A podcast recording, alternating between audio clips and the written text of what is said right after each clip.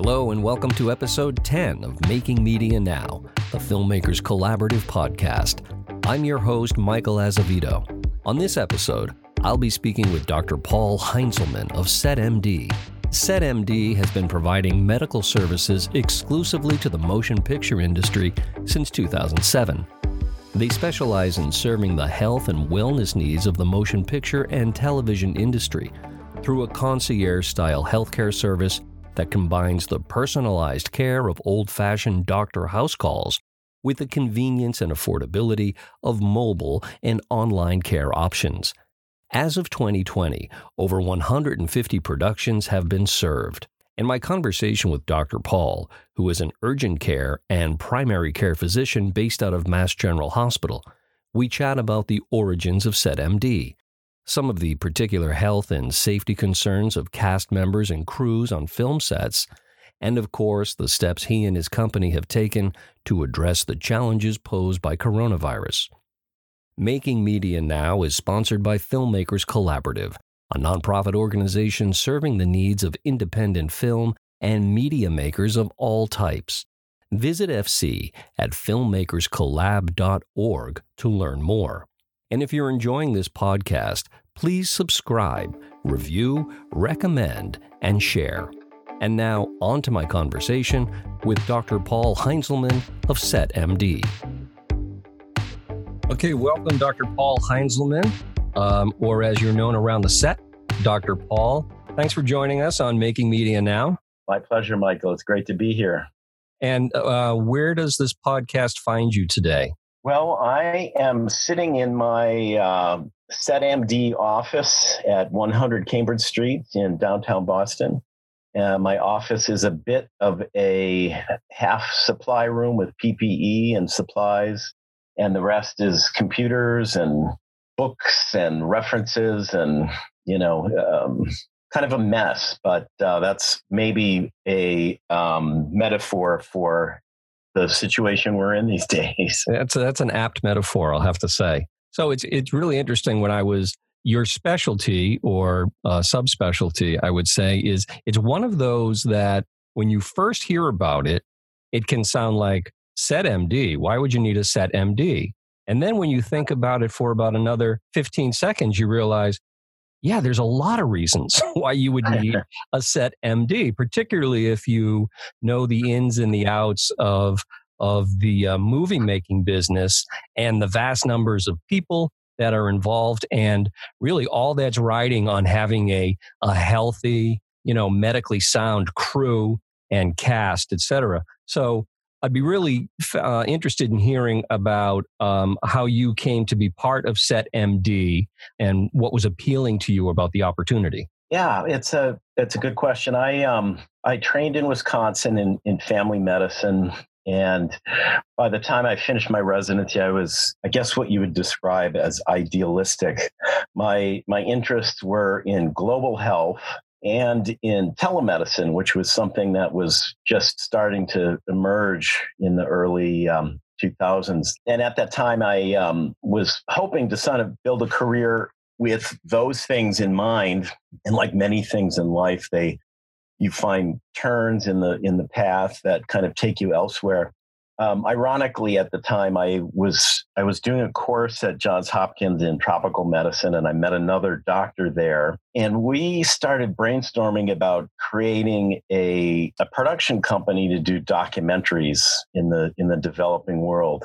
And we were, you know, about to buy one of those Canon XL whatever cameras that had just sort of popped out and you know due to a number of reasons probably just the reality of paying bills we we sort of retreated back into more traditional kinds of things. I, I did an mph at harvard in global health and i did a fellowship in telemedicine at harvard and when i was done I ironically ended up working in a concierge telemedicine practice that was taking care of corporate executives and, and some celebrities as they traveled around the globe um, eventually I kind of outgrew that vibe and decided I would try to launch out on my own. And I, I started an LLC called Remote Care Solutions um, back in 2007. and it just so happens that that was the time that Massachusetts introduced their film incentive uh, to bring filmmaking into the state. And, and really was sort of serendipity and um, knowing some people. I had a friend who was working on a film called The Box and um, had called me and said, Hey, is there any way you can come and see this producer who's complaining about pain in her ear? And I, you know, sort of initially thought it was not something I really wanted to do. And uh, eventually went there, went into her office, flushed out her ear. A huge piece of wax came out, and um, she acted as if I was a miracle worker. That's a nice feeling. Yeah. And so um, it was kind of that event that sort of triggered my connection with the film industry. So the the, the very next day, I got calls about some other people um, who maybe were out of town and needed medication refills. And um, as luck would have it, the same crew ended up doing much of the same crew ended up doing another film right afterwards. And so that first six months, I kind of uh, scrambled to keep those productions happy, and it it just grew from there. So, if we were having this conversation a year ago, it would still be quite interesting learning about what exactly a set MD does, and uh, certainly hearing about some anecdotal uh, stories about particular needs that were met on particular sets.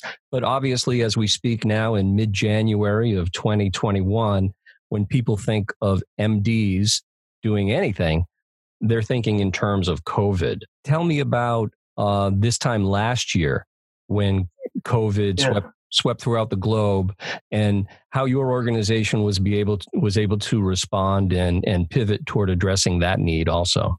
Yeah, you know, so for those first um, 13 years, um, you know, my real job was to be a primary care and urgent care doctor at Mass General and uh, also medical consultant for Suffolk University. And, and SetMD was in most uh, terms would be called a side hustle. And we most, I mostly did cash insurance exams and um, urgent care house calls, telemedicine, um, and uh, things like flu clinics, etc. And then, um, you know, it was really around March that the, you know, sort of the um, the, the, the tide changed, and um, a couple of the productions that were in town stopped because of COVID, and so I was really concerned that I'm not going to be able to do much of this work mm-hmm. anymore. And so um, a few months went by, and um, in the in the terms of kind of the business language, I pivoted, found a, a lab that I could uh, get an account with. Um, I started putting people together. And in July, I started getting uh, phone calls for COVID testing. And you know, a little bit in the the adage of fake it till you make it. I was sort of uncomfortably making promises that I wasn't sure I could keep, but ultimately made it happen. Where did the discomfort come in? Well, I think, I mean, partly it was um, did I, would I have the capacity to do the level of testing? You know, it, when it, it, first started, we were doing um, photo shoots, you know, maybe one or two day photo shoots and then a couple TV commercials. And then um, we started getting calls from LA. And so I had to scramble uh, to find people that would sort of pick up the baton in LA, form um, uh, connections with labs out there, register with the state, and um, just kind of build up the, uh, the, the resources and capacity to to meet the demand. And then so prior also, to COVID, were you primarily Boston based? Yeah, Yep. Okay. I mean, I would do things. I mean, I've been licensed in New York and California, so I would occasionally do a telemedicine call or something, but it okay. was, you know, more the exception than the, the norm. And now we're doing testing in um, LA, New York, um, Massachusetts. We got requests in um, uh, Pennsylvania, North Carolina, and Georgia. What what level of intricacy do you all get involved with? In other words, um, in addition to testing, you know, all the necessary folks that need to be tested, um, are you ever consulted around? Listen, you know, we want to we want to be shooting a scene in a particular way, like how close can these people get, um, or is ever if everybody's tested, is the presumption that the club the proximity isn't really an issue? Yeah, that's a great question. Yeah, you know, so um, I w- ended up being kind of on a crash course to really relearn some epidemiology. I, I found a couple epidemiologists that I could um, bounce things off of. And for uh, a Miramax production uh, this fall, I served as their COVID compliance uh, supervisor. And so I was fielding all kinds of calls about transportation, um, filming scenes, um, you know, that kind of thing. Yeah, so it sounds like anything that involves humans in the making of a film uh, is going to require your services. Well, there was even questions about could dogs pass That's it. right. So yeah, that- that's right. I remember at one that was there was it a, too. it was a concern. So You know, it's interesting, and you and I, before we started recording, we're mentioned we're talking about this for a bit. The um, the questions around, uh, you know, testing and uh, the the balance between maintaining economic vitality, say in a business like movie making, and the safety of the people who are involved in that is a perfect microcosm for how the economy, the the the debate, the economy at large has been having for the past year. You know, the the open it up, the shut it down, and it it does feel like, unfortunately, the conversation gets pulled in one in one direction or another, and mhm. it, it it feels like you don't you- you're not hearing enough stories about uh, situations l- like what's happening in the movie industry where movies are being made, risks are being assessed, testing is taking place on a in a pretty rigorous level. It would seem like while concern exists from both camps, uh, you're you're kind of um, threading that needle. Is what, what what's your take on that? Yeah, I mean, I think there's you know there's so many different angles to look at, and sort of balancing out safety versus getting people working. You know, the, I, I- think that finding that balance point is tricky, and and the motion picture industry has opted to go for very rigorous testing, um, and in some cases, the productions are even put in their own bubble, meaning that everybody stays at the same hotel and they can't. They're either on set or they're at the hotel. So that you know they they've taken on additional tasks and responsibilities to try to make the environment safer. You know, I, I would have to say, so far, it seems like that's worked pretty well Mm-hmm, you know we've had a couple positive cases and um, you know productions have had to pause briefly but because we're doing such rigorous testing you know it it it doesn't necessarily become the crisis that it could Sure. sense. Yeah, the the e- easiest analogy to me feels like what's been happening in professional sports. Uh, you know, the the NBA they they went with the bubble. uh, With Yep. the uh, you know the bubble option, the NFL took an, a, a somewhat different approach, and I don't know if you're a football fan, but you know as as the season went on, you saw a, more than a handful of teams that infections would show up, and they would have to shut down practices, and schedules got you know got got pushed around um, a bit, but it, it it almost feels like the entertainment and the sports industries are acting as kind of as litmus tests for the economy as a whole. Yeah, no, I agree. I think um, uh, I think perhaps some of the players are used to a certain kind of independence Yeah, uh, that is is uh, arguably a challenge, and so um, it's the same thing in the in the film industry. But but I have to say that overall, um, I would say that people are very health conscious and uh, want to dot the i's and cross the t's. How different is the uh, patient population in the motion picture business from your, you know, sort of everyday people off the street client pool, patient pool, I guess I should say? Yeah, that's a great question. I mean, it depends on what department. So, for example, I mean, uh, oftentimes um, I will get a call from a production assistant who's a well meaning person who wants to help one of the talent let's say. Um, it's a little bit like that game where you whisper in somebody's ear and they whisper in the next person's telephone. Goes telephone. By the time it comes to me the story is nowhere near what the original story was. Um, you know i one of the most um, memorable cases was a call I got on a Tuesday night at about 10:30 and in, it was an urgent request for the best proctologist in all of Boston. and I, you know, it. Um, I, I said, well, I'll try to help you. I don't think we're going to get someone tonight. Um, yeah, I think um, the key word in that request is urgent. Yeah, right.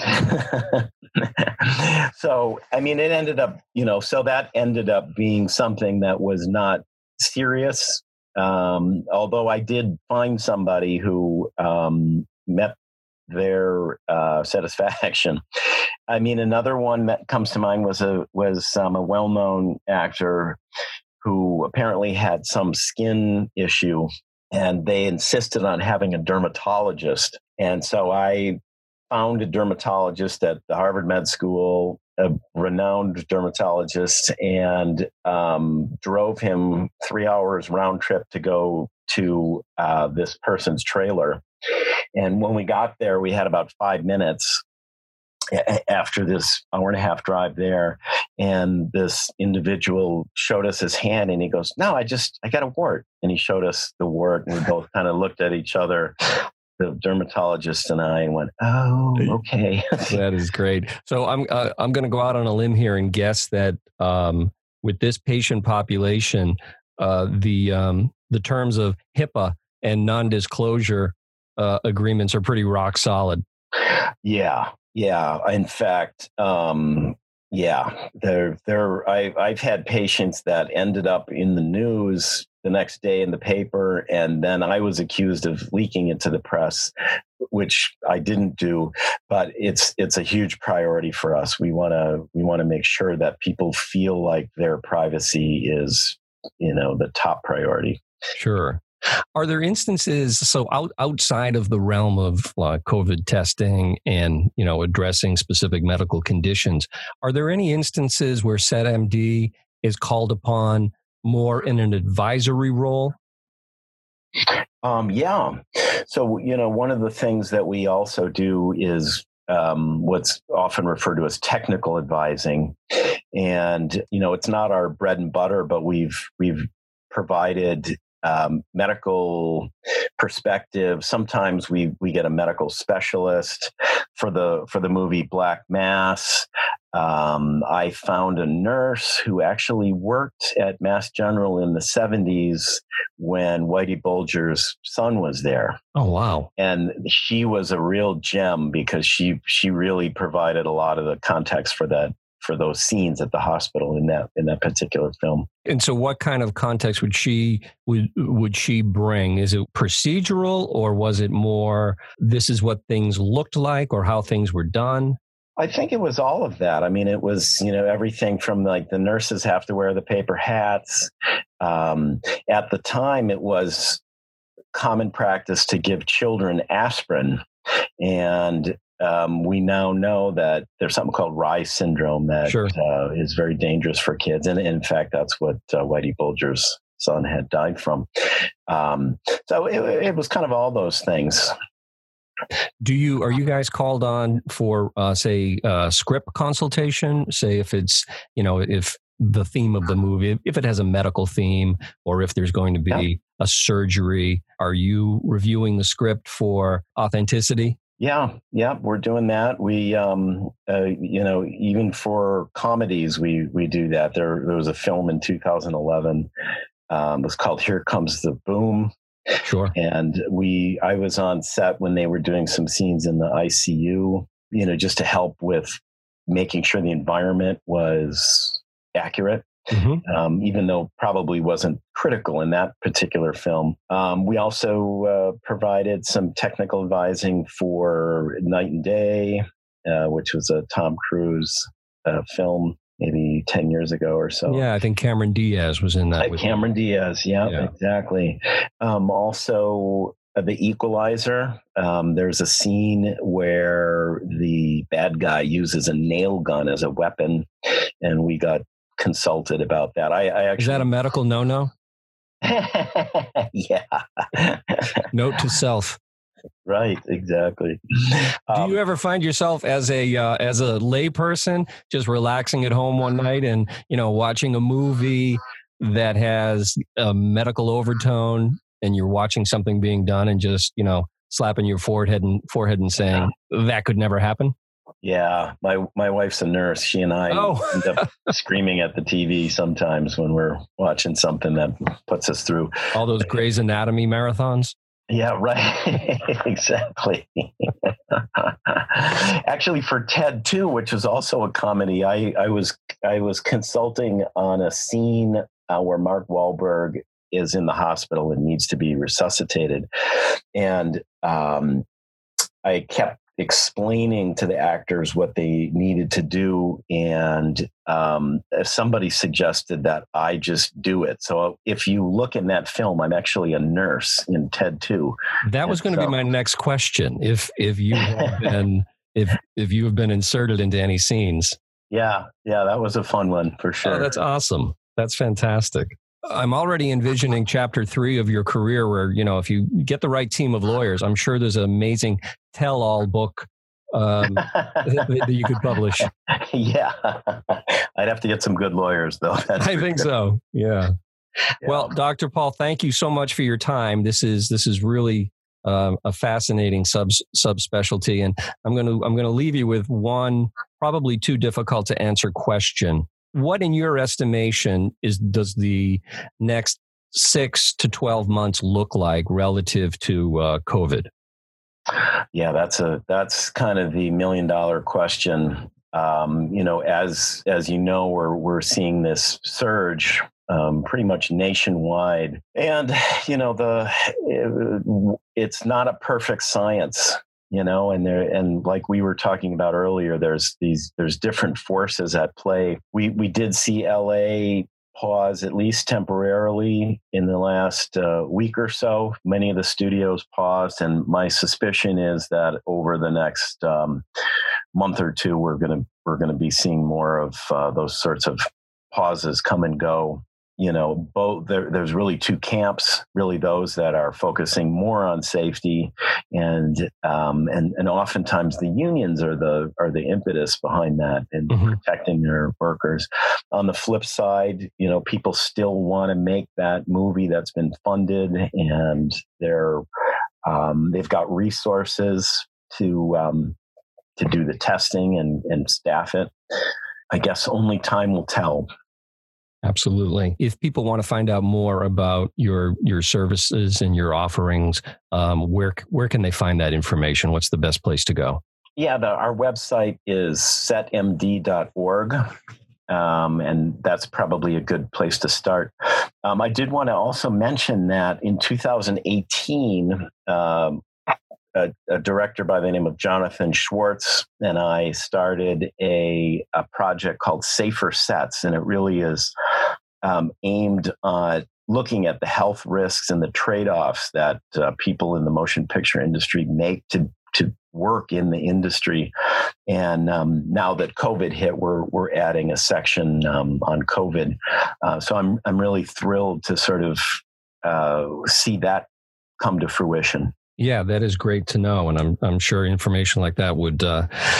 Um, and Michael, I would really be remiss not to mention that our group SetMD is really just one of many players in keeping productions moving during this pandemic. Um, so I, I want to thank and acknowledge the health and safety teams and the set medics who are working tirelessly to keep their, their production safe and on track. Uh, I also want to a shout out of thanks to the members of the SetMD team.